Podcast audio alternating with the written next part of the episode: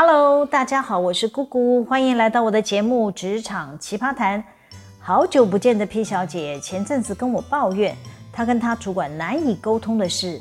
啊、我安慰 P 小姐说，这是职场的普遍现象，很多人都跟自己的主管不对盘。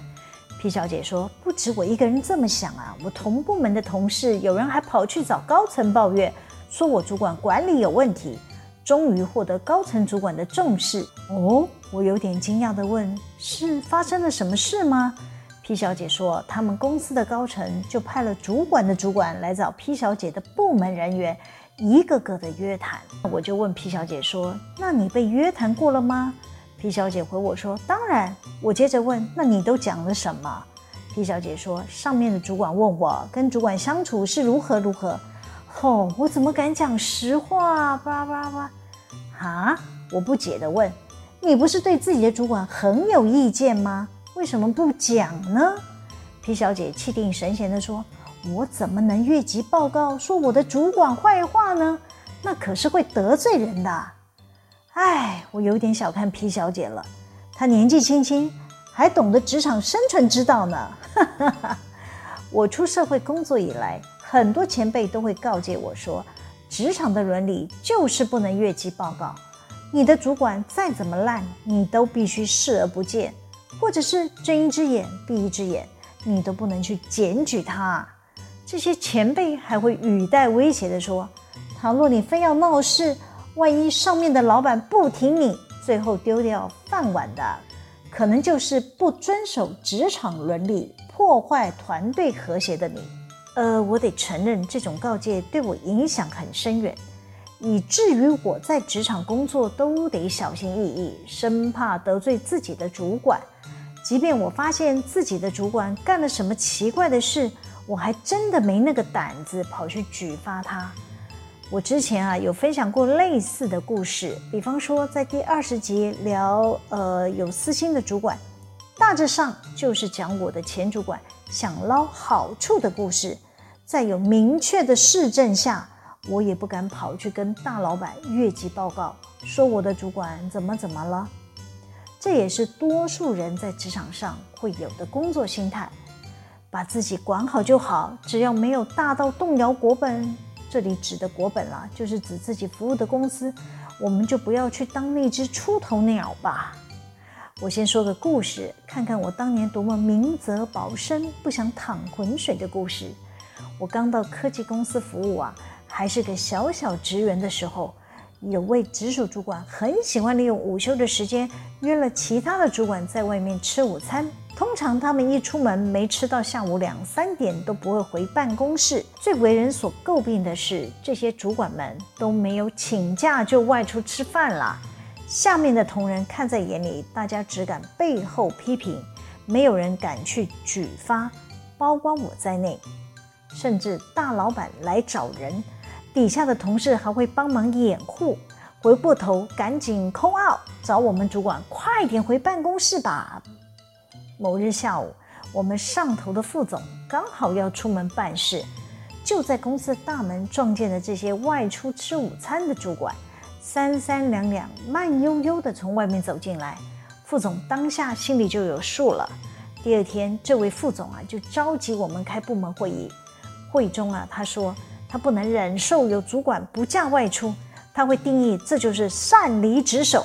他不能接受团队的主管不能以身作则。叭叭叭，与会中的每个人都心知肚明，副总说的是谁，但搞到我们这些做下属的。陪着当事人一起挨骂。会议结束后，有几个同事聚在一起，叽叽喳喳。刚好我经过他们身边，其中有个小女生就突然喊住我说：“姐姐，你刚刚开会有听出来副总是在讲谁吗？”我点点头说：“呃，蛮明显的嘛。”小女生接着说：“你要不要去跟我们主管提醒一下，说副总指的就是他呀？”叭叭叭。我听出小女生想推我入火坑，不是啦，我开玩笑啦。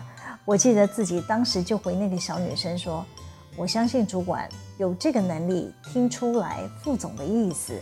我们做下属的不适合跳出来提醒，总是要帮主管留点面子嘛。”小女生听我说完啊，还点头赞许我说：“姐姐，明姜还是老的辣嘞。”我是不是很会求生存呢？但我从我这个主管身上学到的是，假以时日啊，我要是当上主管的时候，我得要注意自己的行为，可不能让我的下属在我的背后议论我啊。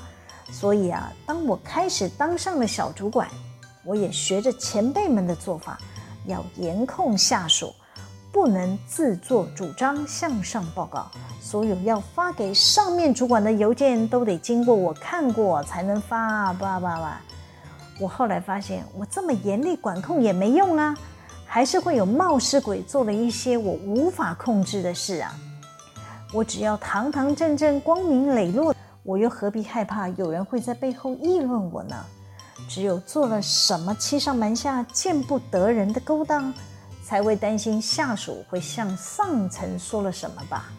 这一类的人才会想方设法要去围堵下属，不去做越级报告的事。当我想通了这一点啊，我就保持着开放的心态，我会主动让我的下属可以不用透过我，直接向我的上面老板报告。可能有人听到这会吃惊地问：“姑姑姐，不会吧？这样你随时可能会被你的下属给干掉哦。”哈哈哈只有停止学习的人才该担心。当主管的人在自己的专业领域内，要是有持续精进学习，你可以提出的观点，不论是深度或是广度，绝对会优于你的下属。真的没有什么好害怕的。我举个例子来说。之前呢、我有提过的下属 R 小姐，我会让她透过送签呈的方式去找上面的老板报告。有些签呈为什么要主管签署，都要好好的说明清楚。刚开始 R 小姐会紧张，一直来问我该要怎么说，我都会教他一招。通常啊，我们公司会跑签呈的，多半是没有依据公司的管理办法办理，想要专案来处理的事务。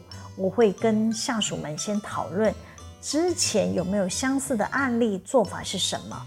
总之啊，我都会在签呈的会办的栏位内充分的表达意见了。所以呢，我会教 R 小姐可以照着我写的意见，直接向上面的老板说明就好。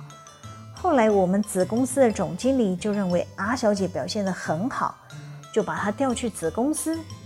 R 小姐调过去之后呢，虽然她有直属的人事主管，但每次她遇到疑难杂症的时候，她还是会先打电话找我求救，听取我的意见。我们后来的相处模式比较像是教学相长的伙伴关系。我不仅不会限制或阻止我的下属去向高层的主管报告，我反而是采取鼓励的态度，让他们自己去试着向上层主管说明。我认为这是一个很好的训练，让这些初次进入社会的小朋友，或者是刚到公司服务的新同事，都能很快习惯面对高层老板，可以不用躲在主管后面，有什么需要请示的，都请自己直接去讲吧。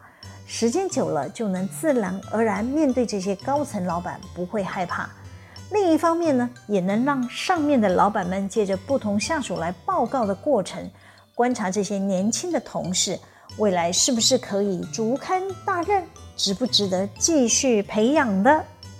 可能有人听到这会不放心地问：万一你的下属能力有限，老板问东他答西，随便去讲一些五四三，或是讲了不该讲的话，反而拖累你的部门，让上面的老板误解你，这样会有比较好吗？关于这点啊，大家也可以放心。要是有这么邋遢的下属啊，连我都受不了了，我怎么可能推他去跟上层老板沟通呢？这不仅是害了他，我的部门任务也会做不好。这种人呢，通常观察个几次就会知道了。原则上呢，我会先把我的下属训练好，至少应对要有理，进退要有据，后续再安排他出头也不迟。毕竟啊，我是职场老鸟啦，看多了形形色色的人，我可以在很短的时间内就能分辨出来，谁可以代替我出去报告，谁还不行。讲话都讲不清楚的，你派他出去可是会出乱子。我再分享一个自以为自己是大老板眼中的红人，想越级报告，老板却没有相挺，最后丢了饭碗的故事。我在科技公司服务的期间啊，有个生技部门因为业绩迟迟没有起色嘛，我们大老板决定要收掉这个事业部门。他们原来的部门主管知道自己没有达成公司的任务啦，没有等老板找他谈，就先落跑走人了，只剩下两三个同仁在后面收尾。大老板只好找我兼任这个部门的主管，先协助将市场的货物收回来，再做处理。其他剩余的人员呢，再看个人的专长安排转调。这个生技部门有个企划课长。他的专长是写生技产品的宣传手册，我实在找不到适合的位置给他，于是呢，我打算先安排他来人资部门学习。我告诉他可以先跟我学员工关系，他可以帮忙出刊人资电子报，写一些跟员工沟通之类的文宣。这个企划课长一听我说完，满脸不愿意，嚷嚷地说，他只会写生计产品的宣传。他不会写硬邦邦的人事之类的文宣，我就告诉他，如果他不愿意做，可能就没有其他的位置可以安排了。这个企划课长啊，keep up 的说，他要想一下。没多久呢，他就直接写了一封电子邮件给我们的大老板。他说啊，他不能接受我安排的工作，他觉得自己太大材小用了，他要请大老板帮他安排。吧吧吧。我们大老板收到企划课长的邮件后呢，直接转寄给我。大老板还亲自跑来跟我说，他不想跟这位企划课长谈，他觉得这个课长太娇贵了，不适合留在我们团队。如果我安排的工作企划课长不接受，就请这位课长离开吧。我领了大老板的尚方宝剑，不得不说，当公司要处理人的时候。扣他越级报告的帽子会是一个很好的谈判筹码。于是呢，我再次把这位企划课长找来，我劈头就跟他说：“你没有经过我的同意，直接写信给大老板是不对的行为哦。”企划课长很不服气地说：“你又不是我的主管。”巴拉巴拉巴拉。我接着说：“啊，不好意思，我现在是你的代理主管啊。”企划课长又说了：“我不想跟你谈，我要找大老板谈。”我就泼他冷水了，我就说大老板就是指派我来谈，你想想哦，我怎么会知道你写信给大老板嘞？企划课长被我堵到讲不出话来。我接着说，倘若你不接受我安排的工作，那你得自行拿离职单喽。最后啊，这个企划课长就真的被我给请走啦。可能有人听到这会问：职场真的不能越级报告吗？我的意见是要看每个公司的文化与你的主管态度来决定，不是每个当主管的都有足够的胸襟可以包容下属越级报告的。多数的企业都是重视职场伦理，多数的主管也不容许有越级报告的行为。假设你的主管真的是烂人，你可以循公司申诉的管道去投诉。不然你得要学学 P 小姐，长点心眼才行啊！好啦，今天先分享到这里。喜欢我们的主题吗？可以帮我们留言、按赞、分享、订阅。每周日都会有更新的内容在各大 p o c k e t 平台上传哦，请大家要记得追踪我。谢谢大家的收听，我们下次见喽，拜拜。